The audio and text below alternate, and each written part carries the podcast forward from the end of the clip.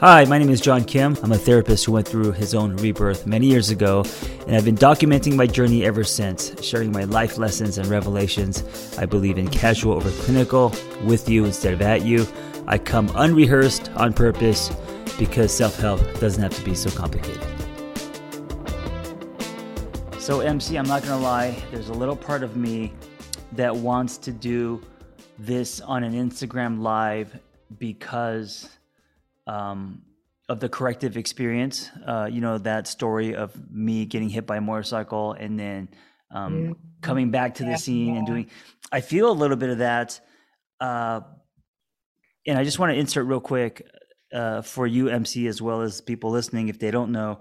Um, disclaimer about my podcast: it's uh, assembly is required, meaning uh, the uh, listener has to put some of our our conversations together. And so um, I love it. They will hopefully uh, understand what we're talking about because we're going to get there this time. Um, but yeah, and then I thought about it. and I was like, you know what? You're making it about you again. You know, um, what if it uh, crashes like the last time, and mm. now you're now you know you can't do it twice to someone. Um, but mm. here we are, and uh, I'm actually um, glad that we're doing it this way. Me too. I like the assembly required. For some reason, I thought you meant like some political assembly, and I was like, "What, John? Are you talking?" No, no, talking about. I'm talking about nonlinear. I'm talking about um, in a nonlinear way. Yeah. yeah. Three questions I'm going to ask you. Okay. And for people who are like, "Well, who the fuck is this guest?" We're going to get to it. It doesn't feel. I want to slow down. I want to slow down, and we're going to get to all of that. We're going to go. Um, yeah. Yeah. Going to go deeper. Okay. Number one. I, this is called fill in the blanks. Okay. I wish I could stop my pattern of overworking. Oh, okay.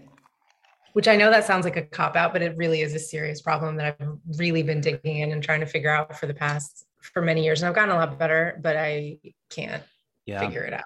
So yeah. If I could go back in time, I would change. What about you? This is an interview. This is me interviewing you. you. Okay. yeah, you don't you don't get to hit the ball back. There's no reciprocity, right? when we start talking, you can. Um, if I could go back in time, I would change. Oh man. Um the first thing that comes up, and I'm not sure why, is my mom's like last year of life. I think I would have just quit my mm-hmm. job and and been around her more. Yeah, and we'll get into that. Um, my new definition of love is um, when you can feel at peace around somebody else. Oh, I love it. I love it's uh, simple, simple but uh, potent. Yeah. Um, my guest today, I'm super excited about, is someone who goes uh, way back. Back, I would say 12 years back, maybe, perhaps. Uh, we met on the internet when most people were on dial up, and I was um, blogging on a platform called Tumblr. I miss Tumblr. I do miss it a little bit. Uh, you know, I think um, maybe it will come back kind of like Atari or retro, like yeah, yeah, you know, like it becomes vintage because uh, it's still up there. Just still there, yeah, yeah, yeah, totally.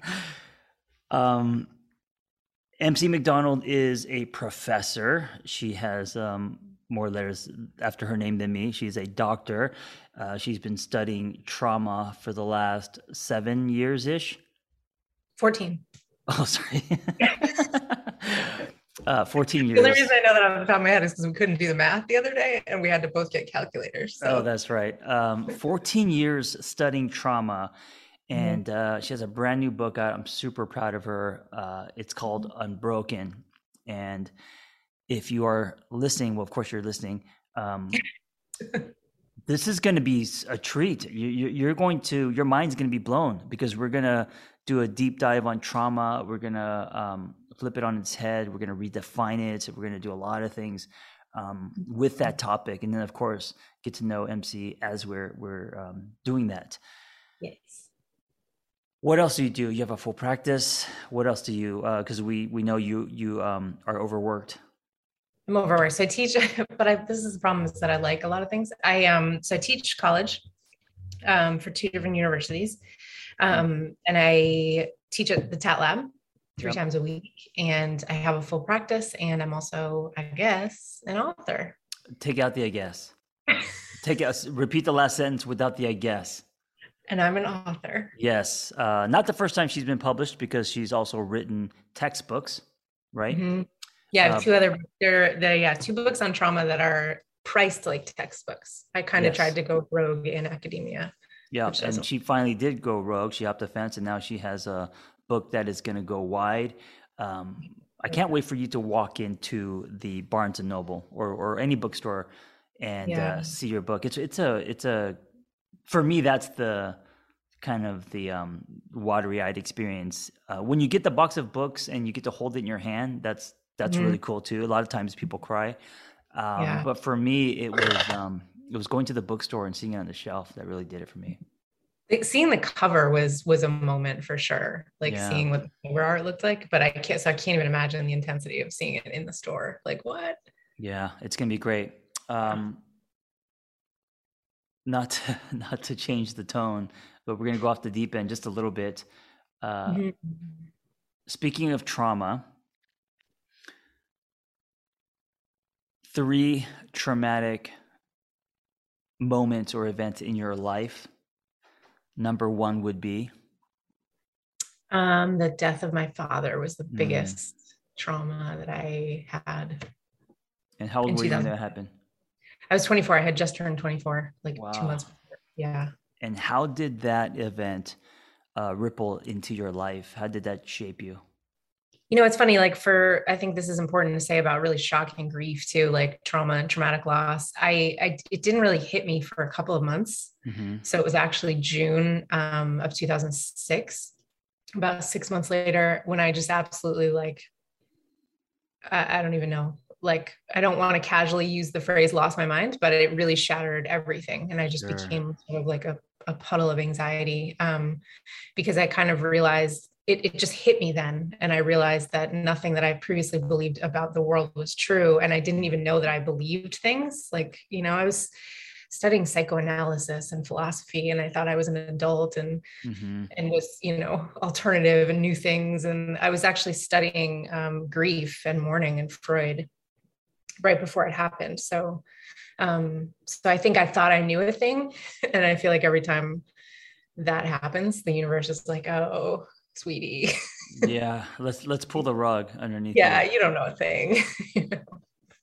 So, um, what would be one takeaway from that event?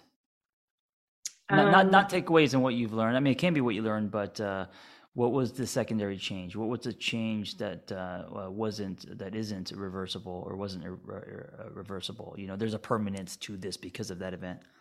Oh yeah, I mean, I don't I don't even know who I would be. Um, if it hadn't been for that loss and everything that I learned after. And that's not to like candy coat it. It was awful.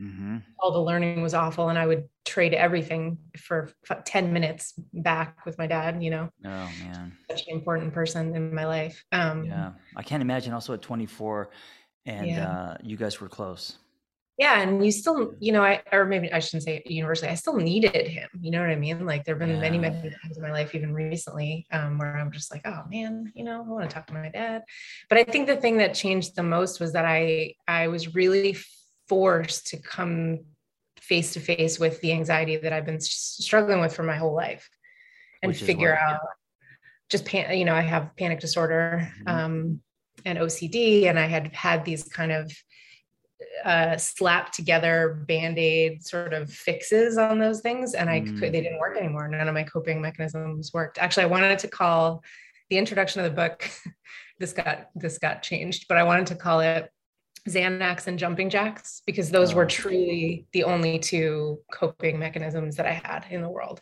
that's a great and title. when they didn't work i know yeah. right and it rhymes and the whole thing but um yeah so i mean i think having to face that and really go deep and figure out a different way to be in the world um, but yeah it it really kind of tore apart the fabric of the universe for me yeah, you know yeah. i used to believe that like if you were a good person that bad things couldn't happen to you and my dad right. was like the best person so the fact that it happened it really made me rethink everything and re resituate myself You know, I'm thinking about a few things as you're telling the story. One, um, a, a little jealous. Um, your your your your dad seemed like an, uh, a really wonderful person, and but also your relationship with him. It just uh, I'm jealous of that because uh, my dad is also no longer here. But um, you know, I didn't get to know him on that level. I also uh, I speak broken Korean. He speaks broken English. So it's like we couldn't have you know yeah. long deep conversations. Uh, he just worked a lot mm-hmm. and um, he was kind of funny. He was a little bit inappropriate. He was also an alcoholic. Um, but the the images I see, you know, you and your dad at a coffee shop talking about life, or you know, sitting on a brick wall, like those kind of, uh, I was gonna say Kodak moments, but that really dates me. I think that was the commercials in the eighties. So it's but back like, now, coming back. they know about Kodak again. You're good. Oh yeah, it's it's it's, it's back in style. But um, man, that so so I guess I'm. I mean, I'll just say that um, how lucky you were. Oh, for sure. We do live and in a fatherless nation. We do. You, yeah, I was thinking about that a lot on Father's Day. I uh, I had a job recently where I was working with previously incarcerated gang members, and mm-hmm. that was yeah. so much more. I already knew that, but it was made so much more vivid. Yeah. Um, yeah, no, he was. I wish you could have met him. He would love you. That he would have freaked mm-hmm. out. He would have been like calling you on the phone and being like, John, I noticed that yesterday you had 2 million followers and today you have 2 million and a half, whatever. like, what do you make of that? And how do you do, you know, he was just so like infinitely interested in people and like yeah. just made you feel like the the sun was shining on you you know what i mean he used to pick me up at the train station in new york we i grew up in western mass mm-hmm. and so i would take the train to new haven and then he would pick me up and we'd drive the rest of the way and have just these super like deep conversations you know so it's, the la- uh, the last thing this does for me and we're going to move on is um it makes it's it, it makes me because i'm a father now it makes yeah. me want to be like that it reminds yeah. me um, to be present with my daughter and um, actually engage and yeah. uh, you know and that life is precious so great reminder. it is so important like yeah. yeah. you know that but yeah traumatic event number two in your life um the death of my mom about it was she just made it just two years after so she died in 2008 in, so in speaking of the universe pulling rugs yeah yeah and that was confusing. Yeah. I think actually the second traumatic thing, I'm going to change my answer. The second traumatic thing was finding out that she, my mom was a very, my parents were very different. And my mom was like kind of a, I call her a benevolent terrorist, which if you mm. knew her, you know exactly what I mean. Um, and if you're offended, you know, that's your problem. she was a force of nature. In and? In what way? In all the ways. Like she was in control. She was brutal sometimes. She was, she could make you feel like nothing in mm. zero, with a look. Like she was just like firepower. Wow. And she was completely operating out of fear, but we didn't know that growing up. We just knew that she was, she was the, the, the center of the universe. Like she was the law and the discipline and, and everything. And then when my dad died, my dad was the total opposite Mm-hmm. Not that he never disciplined or anything like that or never got mad, but he was so like kind of like she used to call him this. There were six kids in my family, the seventh kid, because he was so playful and like mm-hmm. very counter to her. And wow, so wait, he, you you have uh you have five other siblings? Yeah. Yeah. Wow, I didn't know that. This is amazing. Yeah. yeah. Where do um, you fall in position? I'm the fifth, so I'm the second youngest. Wow, unbelievable. Okay. Yeah. Yeah um but so see i think seeing that she couldn't like really she what she was trying so hard but she couldn't live without my dad was really shocking because then she became a lot less powerful you know right. and it was like has this all been like the kind of the wizard of oz the wizard behind the curtain like you're all oh. sound but there's not like who are you even you know yeah and also um you witnessed her dependency or you totally yeah you know saw that um yeah well, also you you just saw that she was human.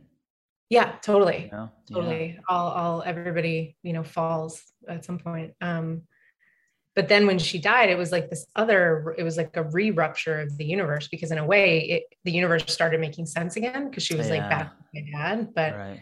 there was kind of a cascade of events after her death where that kind of really splintered us siblings and so we went from feeling this feeling like this big unified, you know, group to kind of just random people scattered. Mm. So it was like within a couple of months, it was like we lost our house. The I mean, we sold it. So we lost our like childhood home and all the stuff and all of us were just sort of scattered. And it was just like, what the fuck happened you know yeah so it's like uh i mean nothing changes life faster than death or birth right so yeah yeah, um, yeah.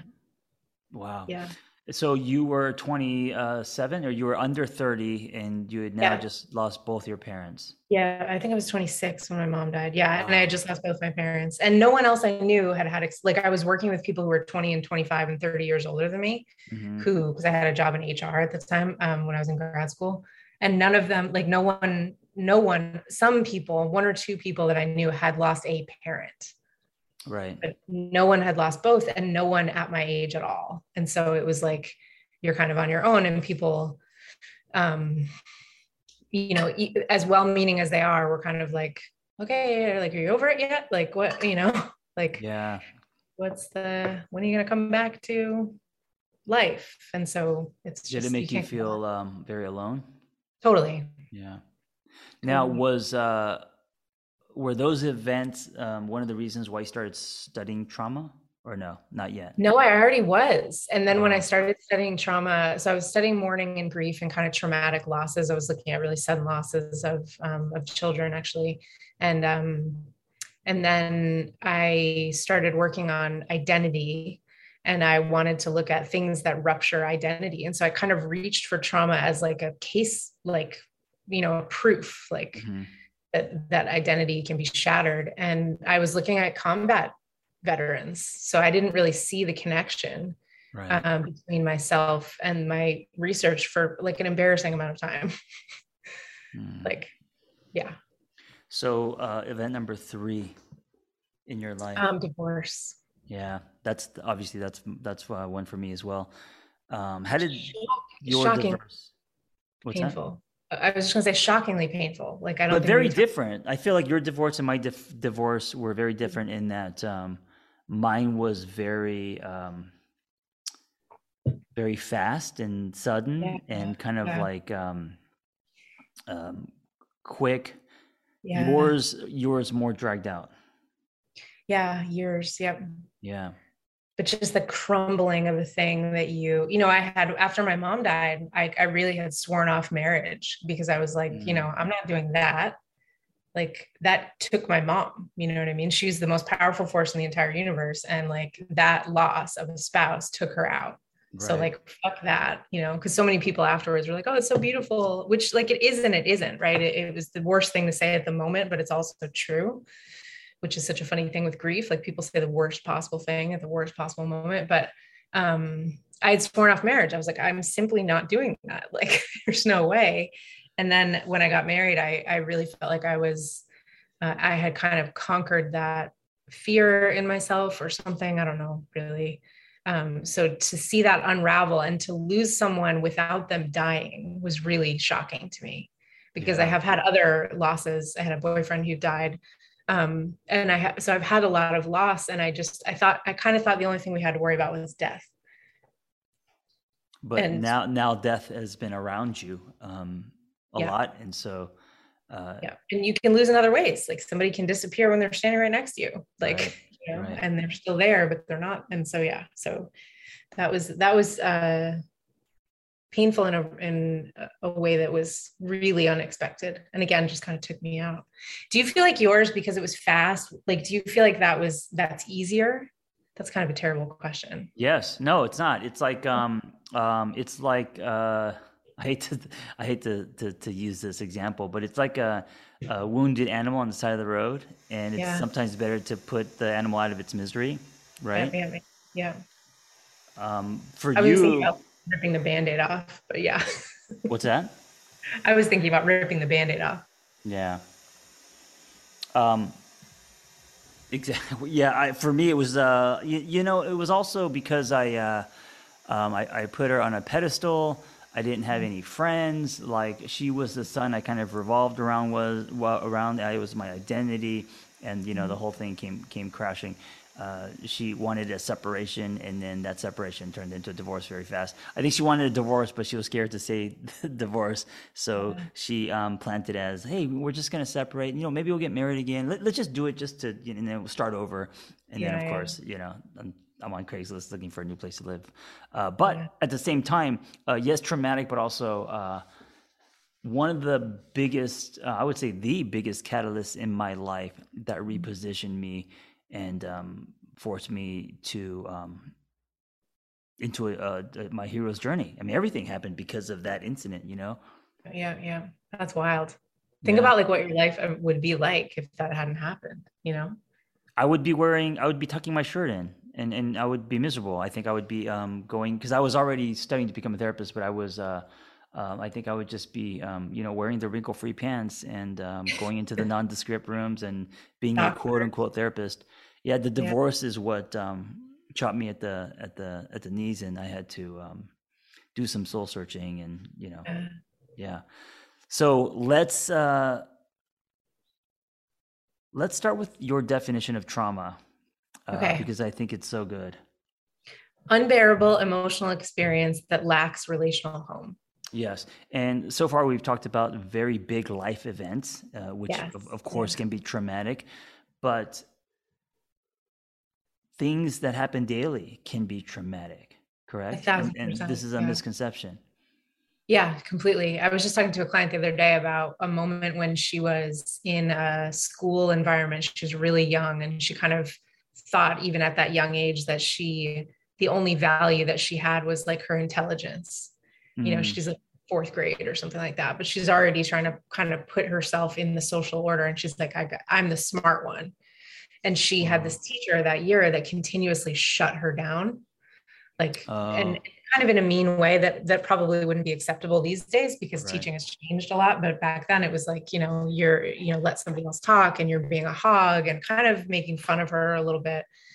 And she struggled with that kind of underneath everything for her whole life and part of the reason is because we don't since we don't look at those little events as traumatic we don't legitimize them then we don't look at them and then we yeah. don't see how they're shaping our behavior in our lives you know i almost feel like the little events that are traumatic um, actually can be more more uh, damaging or dangerous because we don't yeah. uh, file them as trauma uh, traumatic the big things we do you know what it's like it's like being in an abusive relationship. I always say that. Uh, if, yeah, yeah, yeah if it's obvious abuse, if it's physical abuse, right? Um, you know it's abuse.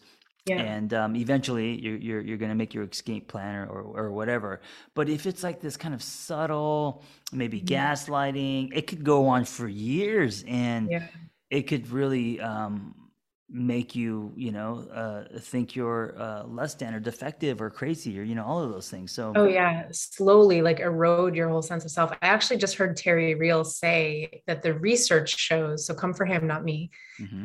that the research shows that when they look at people who've been in physically abusive relationships that are also emotionally abusive that those that those survivors say that they would prefer the physical violence over the mm, emotional violence sure, because sure. exactly what you just said because it's so it's so hard to point out and look at it's hard to find the wound where's the bruise how do i fix it yeah i mean going back to both of our divorces it's like i feel like the physical violence is uh, because it's sudden it's quick you yeah. know um, yeah. it's obvious it's obvious uh, but the other one the slow burn, the confusion, yeah. the emotional roller coaster. Uh, that's Lack of clarity. Yeah, yeah, totally. Yeah. Yeah. Um, so going back to, to trauma and how um, I think we all have uh, trauma in our lives, uh, and mm-hmm. I think this is why your book is so important. And mm-hmm. most people think uh, trauma, um, as in uh, sexual abuse or or war, um, yeah. but trauma can be uh, anything that, like you says, the lacks a, a relational home. Completely. Anything that's overwhelming enough to kind of alter the way that your normal functioning is happening in your brain and body can become a lasting trauma. And that's going to be different for you based on different moments of your life and what your capacity is and what your social support network looks like. And it's also the case that lots of people go to go to war and they don't have trauma. Right, lots right. So two people could have the same experience, but one exactly. for one person it could be traumatic, and the other person it, it may not be. Uh, right. So the, what I like about the unbearability thing is that it's the person who lives through it that gets to be like, oh, that was unbearable and this wasn't. But unbearable is high enough a bar to not let us get to say that like absolutely anything is ridiculous. You know, yes. I mean that anything is traumatic because that can get ridiculous. So um, how does that affect us when we experience trauma on on you know which, whichever level? How does that um, affect us? Because I think a lot of people also minimize uh, so they never seek help because yeah. they're you know, like you know whatever I'm I'm I'm fine you know I'm not yeah. uh, um whatever I'm not uh, you know suffering I'm not affected or I'm yeah affected, totally yeah. yeah. I mean I think w- one of the things is that we don't really understand like how adaptive our biology is like we mm-hmm. are these these brilliant machines moving through the world and constantly adapting appropriately to internal stuff and external stuff. Right. Right. And so we need those systems to be working. And when we have anything that's sufficiently overwhelming that those systems get thrown out of whack, which they're supposed to do, right? Which I can explain in a second, that is potentially traumatic. And if you don't go back to sort of your baseline quick enough and process that in a safe place, then you get stuck in overdrive. And that starts to change everything the way you appear in the world, the, what you believe about yourself, like mm. what your your horizon completely changes and your life can get really small. Um, i like um, i like what you said because i'm such a visual person um, stuck in overdrive. Yeah. Because so our system oh, would that look different for for the individual? What are some broad strokes? What are some examples on what that would look like stuck in overdrive so we're designed to kind of toggle back between like overdrive and then i don't know what the opposite of overdrive is. Drive? Neutral. Neutral? First, okay. first gear. Yeah.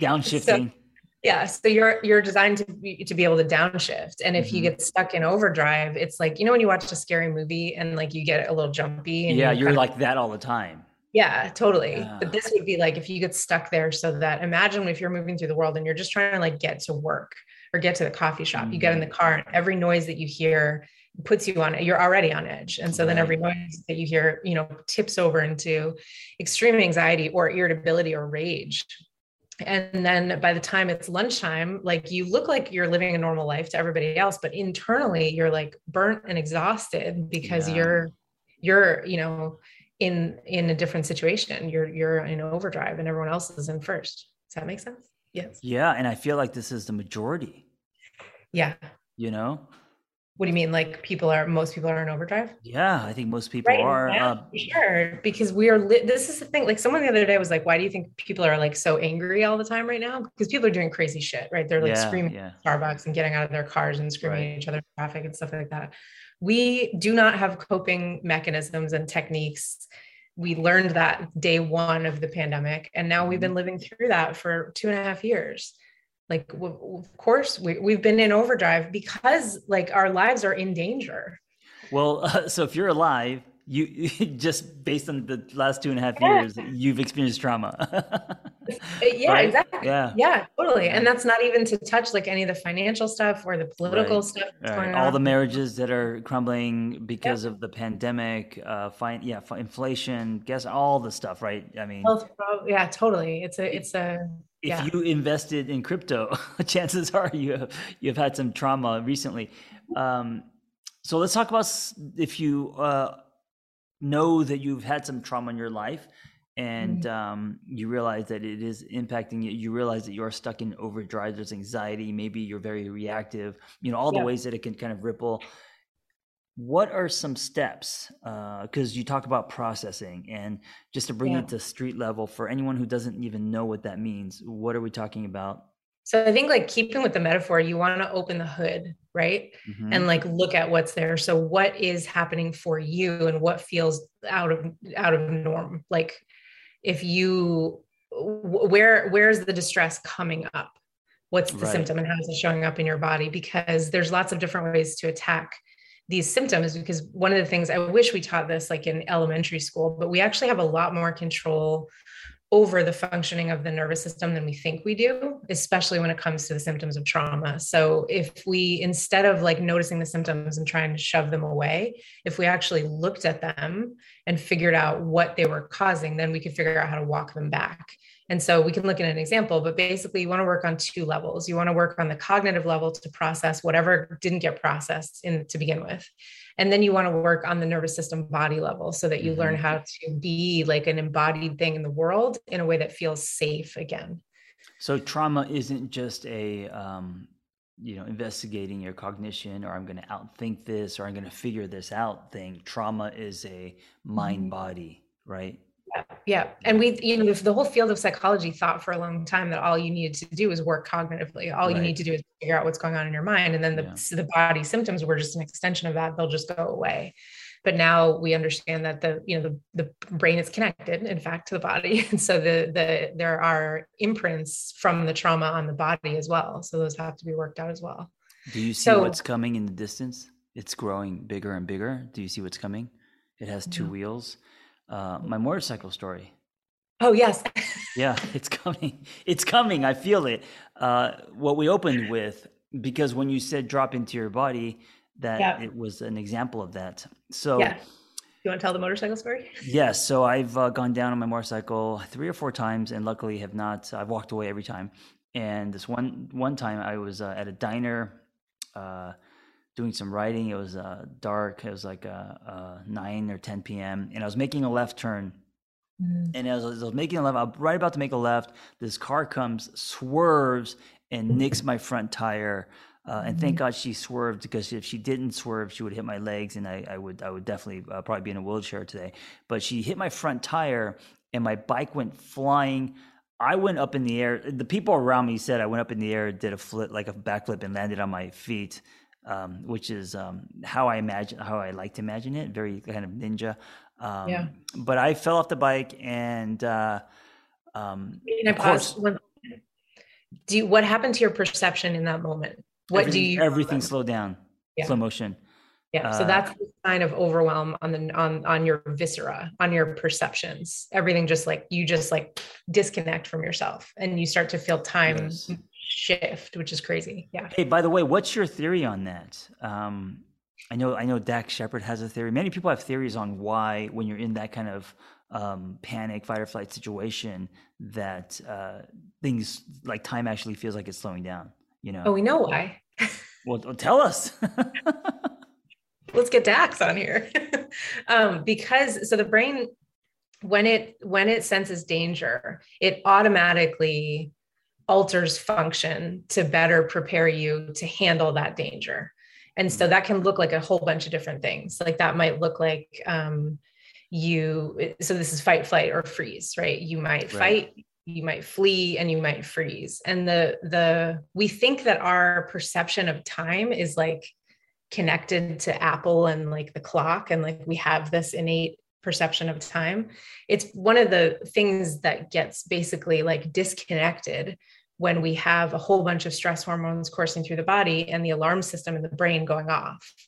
Because if you think about like what you might need in an extreme emergency situation where someone is chasing you you're going to need to like see everything really clearly so that you don't running away from a wolf. You need to know like that you need to see all of the things that might trip you so that you, you're more likely to get away so your perceptions kick into overdrive and that pulls energy from other things which makes it feel like time is slowing when actually you're just perceiving differently than you do in the normal course of the day because all of these systems are on. It, it almost feels like a superpower. I've experienced it many times in my life, uh, mostly from accidents where it is. It's everything slows down. Uh, it's almost like rack focus. You suddenly, yep. um, it almost it almost feels like you have the power to slow uh, time down. That's what it feels like. You do.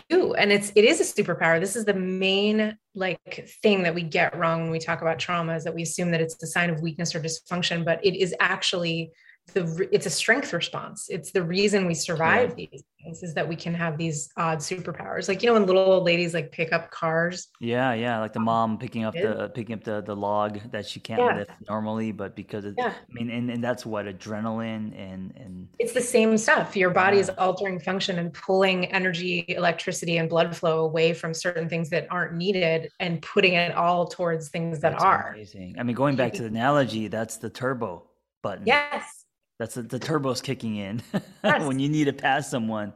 Broom, broom. Okay, I interrupted your story. Sorry. That's okay. So, um, the motorcycle. So what I did is I I, I didn't want to um, leave that event and let it have power over me. I also didn't want to uh, be terrified uh, or panicky every time I made a left turn at night. So yeah. Um, the motorcycle was was you know salvaged and it was um, you know unrideable. Uh, so a few weeks later, I got a new one, and then um, when I was ready, I came back to that same space and the same exact place where I made a left. And I made sure it was nighttime because night nighttime makes it a lot more scary than daytime and uh, it was right around the same time that it happened. And I made a left, and I went around the mm-hmm. block, and I came back. I made a left again, and I kind of dropped into my body, knowing that now I'm giving myself a corrective experience. Um, mm-hmm. I want to I want to kind of eclipse the old terrifying experience with this new experience. I want to lay new tracks. I want to rewire myself and condition my body and let my body know that I can make a left turn. And every time mm-hmm. I make a left turn at night, I'm not going to get hit by a car. So, yeah, I, I went like six circles and did it. Yeah. Yeah. It's that exposure, you know, there's a lot of therapeutic methods that are based on this. And one of them, I think, actually is a form of torture that is a, a terrible thing, which we can talk about if you want. But um, exposing yourself repeatedly to the thing is is a way to desensitize yourself as long as you're in the right headspace and you're in a safe you know place as you were you were doing this intentionally some people do that without meaning to mm-hmm. and what they end up doing is repeating the the mistake yes so but what you're doing is trying to like both process what happened in the moment so you can feel some of those emotions and also give yourself the opposite experience of like i am safe. I can take a left turn. I can drive my motorcycle at night. Like right. If you're not doing it with intention and with awareness there's yeah. also a chance you could just be re-traumatizing yourself correct? Oh uh, there's uh, like a, a, guarantee that you're yeah. yeah for sure how would you do a form of this if you've been in relationships that were traumatic? I'm assuming um, make make better choices and set yourself up for a new love experience where the, yeah. this guy isn't falling and people aren't throwing chairs. Yeah, I think like it's such an interesting thing. Like this is one of the things I work with the most with clients, and and I also work with couples and um, it, you have to go against all of the noise that exists in society about relationships because so much of it is as you talk about all the time is complete bullshit right like right. um but i think one of the things is that one of the misconceptions is that okay i'm going to just go away into a basement and heal my trauma mm-hmm. by myself mm-hmm. and then i'll be ready to just have a relationship and it won't be a big deal relationships are how we heal. So you you of course if you need time to like go be by yourself and sort things out that's fine but don't think that you can solve everything and just sort all your issues and then enter a relationship as if nothing bad happened. You have to enter the relationship and and be open to that relationship being the opposite experience. So if you felt neglected um, or if you felt abused or whatever you have to be open to the opposite experience of that which means the relationship is fundamentally likely to feel different from the get-go right so like one of the things i i don't think you've talked about this a lot recently but like the um you called it like a slow burn mm-hmm. Mm-hmm. in your like like the difference between having that like firecracker the, i mean the lightning the lightning in the bottle yeah. versus slow burn yeah yeah and that's because i think like we get a lot of the times the lightning in the bottle is just like is actually just uh dysfunction. Yeah, I was trying to think of like a, a, an interesting metaphor, but it's not coming. But like, yeah, dysfunction. It's it's madness, and it and it's disguised up as excitement and a yeah. distance. Or it, it feels familiar because that's what we're used to, right? You know, and so we um, mistake that for love. We mistake right. it for you know yeah and then and that's also why if we're not aware of this we end up um, in the same relationships. People always say, "Oh yeah, I'm always in the same relationship," and the only thing changes their faces, and it's because you're chasing after this uh, lightning, yep. possibly. Totally, uh, and you're not. And there's a lesson that you need to learn there. Sorry. Yeah, no, because the slow burn, born, uh, the slow burn can be boring. Right. You feel right. Boring. Right. Right. And then you're like, oh well, I'm not attracted or I'm not interested, and it's like, well, is that true? Or do you just feel safe? And that's right. unfamiliar, which is that, which is like a little bit heartbreaking. And then I think the other thing in relationships is that we have to be more willing to like come to the table and talk about what we're scared of. So like the number of times a week I have a conversation that's like, okay, it's okay to need reassurance. Mm-hmm. It's just that you want to make sure that that that you negotiate that with your partner so that they don't start to feel, you know, controlled. And so mm-hmm. you can come to the table and say, and no one ever talks about this. And you can say, look, you know, I've gotten cheated on a bunch of times and I'm really trying to have a new kind of relationship but whenever you pick up your phone at dinner i get really nervous like can we talk about that can we make a different plan yes. so when you have two people actually willing to show their fears what they're struggling with that produces relationship glue completely. And and without judgment or shame like oh my god here's my baggage. Like no this past experience made an imprint and and that's because my brain and body are working correctly and so now i'm afraid of this. So so how can how can you help me not be afraid right? Well not the other person's responsibility but how can we enter into a negotiation where i feel safe so that i don't right. just keep having the same experience? The actual uh, experience of um, feeling safe while expressing yourself in itself yeah. is yes. You know, the, the, beginning of this is, is a new experience for many people yeah. Oh my God, yeah. And then so be creative, right? So if you if you feel like you can't sit in front of the person and say it, like figure out how to write it, you know, mm-hmm. open up some kind of channel of communication so that yeah. you can address these things and face them because we just don't say like the more I work with couples, the more I'm like, fuck, like we, you know, we lament that that 50% of people get divorced, but like that's that's a celebration. 50% of the people work out. That's shocking to me. Like yeah, based on what you've experienced. Yeah. What um uh, what about the cognitive piece? And is this the the therapy, uh trauma yeah. coaching, this kind of stuff? Yeah. Um, and this, I think this is where the processing comes in, no? Yeah totally and i think i think we can actually i think this doesn't have to only happen in therapy i think as a culture we can get better at understanding how to deal with trauma and help each other with this especially in these kind of like these these more like kind of i don't know what to call them mundane you know traumas that aren't these big huge things that are really rippling through your life.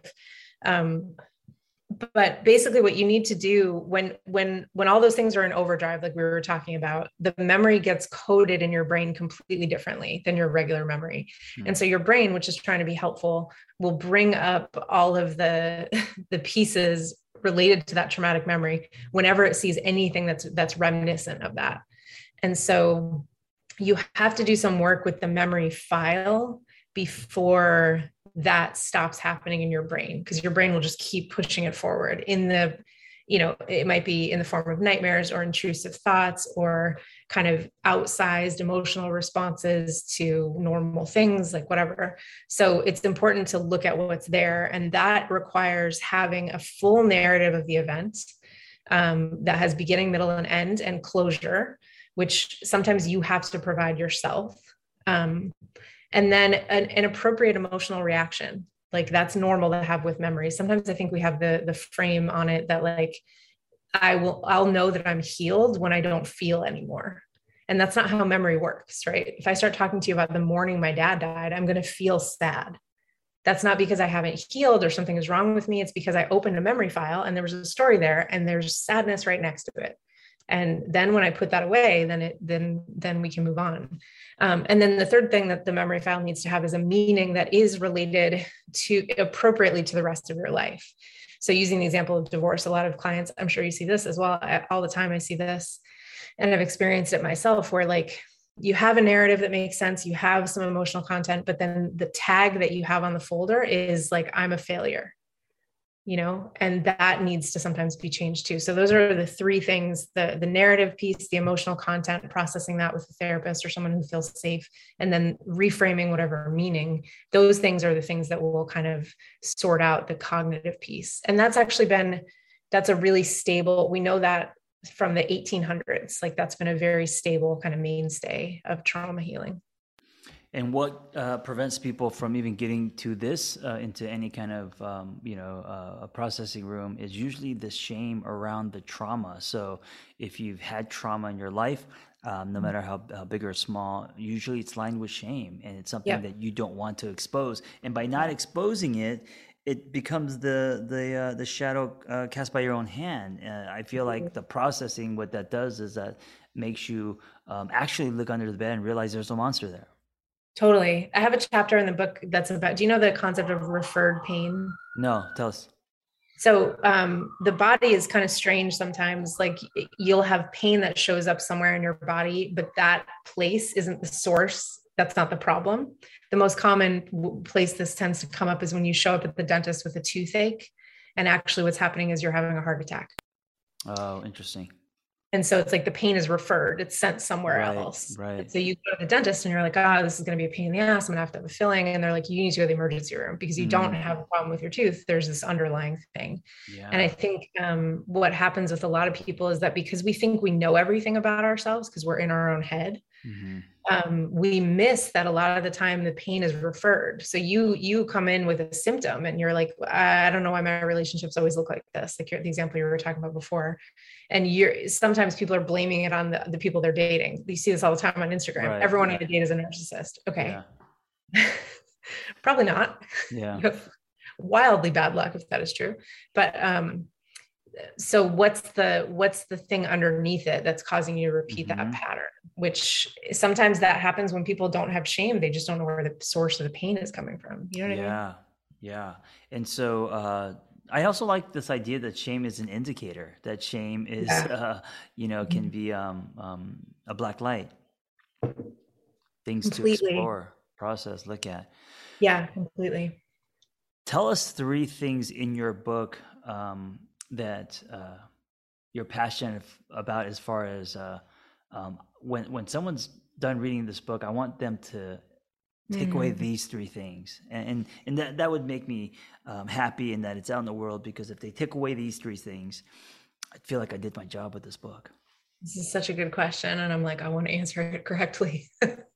the first thing is that the trauma response is a biological process. Mm-hmm and calling it wrong is like saying that you should be that you're wrong for being hungry like it doesn't make any mm, sense right if, we didn't have hunger we wouldn't survive if we didn't right. have the trauma response we wouldn't survive so like the so the first thing is the trauma response is a biological response and we need it mm-hmm. the second thing which is related to that is that it is a sign of strength and function mm-hmm. not weakness or disorder. Yeah, well, let's not, let's stop right there because I love yeah. that. I love yeah. that. It re- reminds me of my whole thing. You know, I tell people that every part of your story would will be used.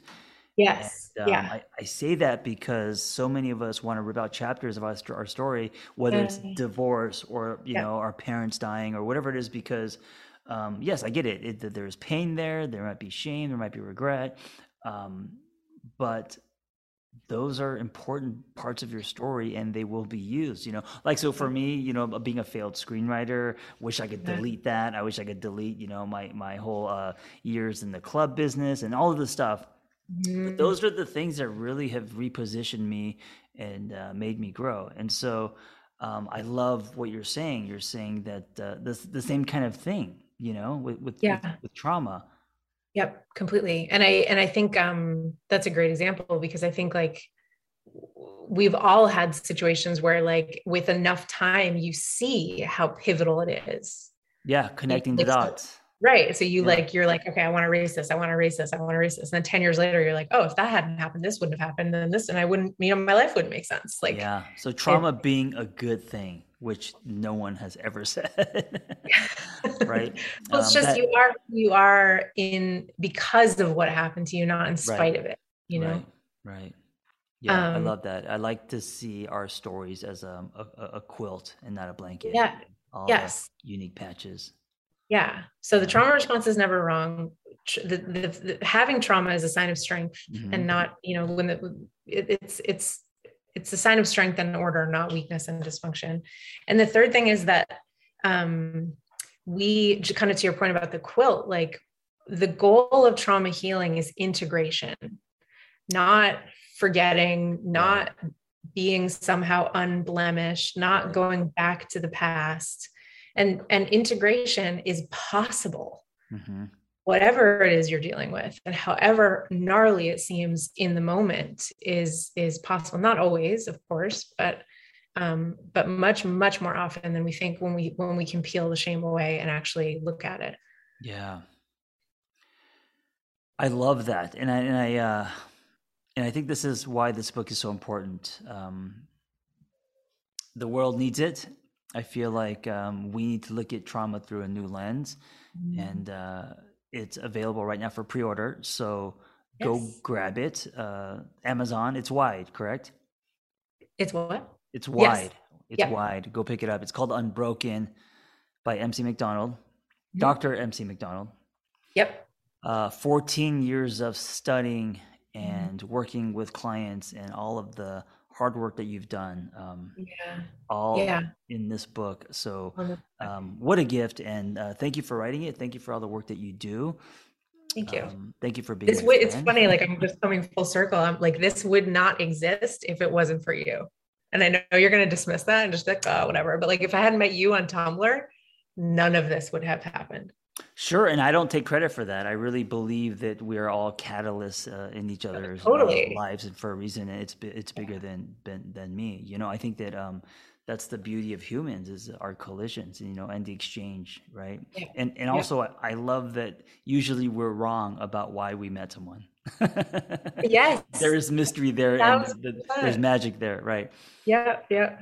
And why we thought we met someone, usually, uh, it's something completely left field and different. Yep. Which is like such a like, I don't know, humbling, beautiful thing. Like No, it is a beautiful thing, right. Um, and also it makes you feel um, safe in that there's something greater happening. It makes yeah. you realize how uh, how small we are in a way. Yeah. Yeah. And that there's this order sort of like on that's revealing itself that we don't yeah. get a we don't get access to. We just live it, which is kind of right. Cool. Right. And it also makes us accept things like death yeah the yes. unexpected and, and all yeah. of that yeah, yeah, yeah. Uh, where can we find you if we want to uh, um, know more i'm on instagram yes. um At? it's it's e-m-s-e-y-p-h-d mm-hmm. mc-p-h-d on instagram um, and i have a website alchemycoaching.life and uh, yeah, the book is called Unbroken. The trauma response is never wrong, and um, you can pre-order it now. MC is a very talented writer. Follow her on social. She um, has really great reads, and uh, her feed is great. And also go pick up her book. Yes, you will learn so much. Oh, thank you. Yay. Yeah. Well, thank you for this conversation. I uh, thank you so much. Yeah, I appreciate you, and uh, I love um, us kind of um, holding hands and doing what we do and touching base, and yes, and then um, I I still don't know for sure all the stuff that's going to happen yeah. from from our collision. Do you know what I'm saying? Like a stone, totally. like a stone that's kind of like a, um, a skipping a, a lake. Yeah, I feel yeah. like yeah, yeah. So mm-hmm. um, who who knows who knows um, what else will unfold? So, yeah, super exciting. excited. Yeah. All right, everyone. Thank you for listening. Be well.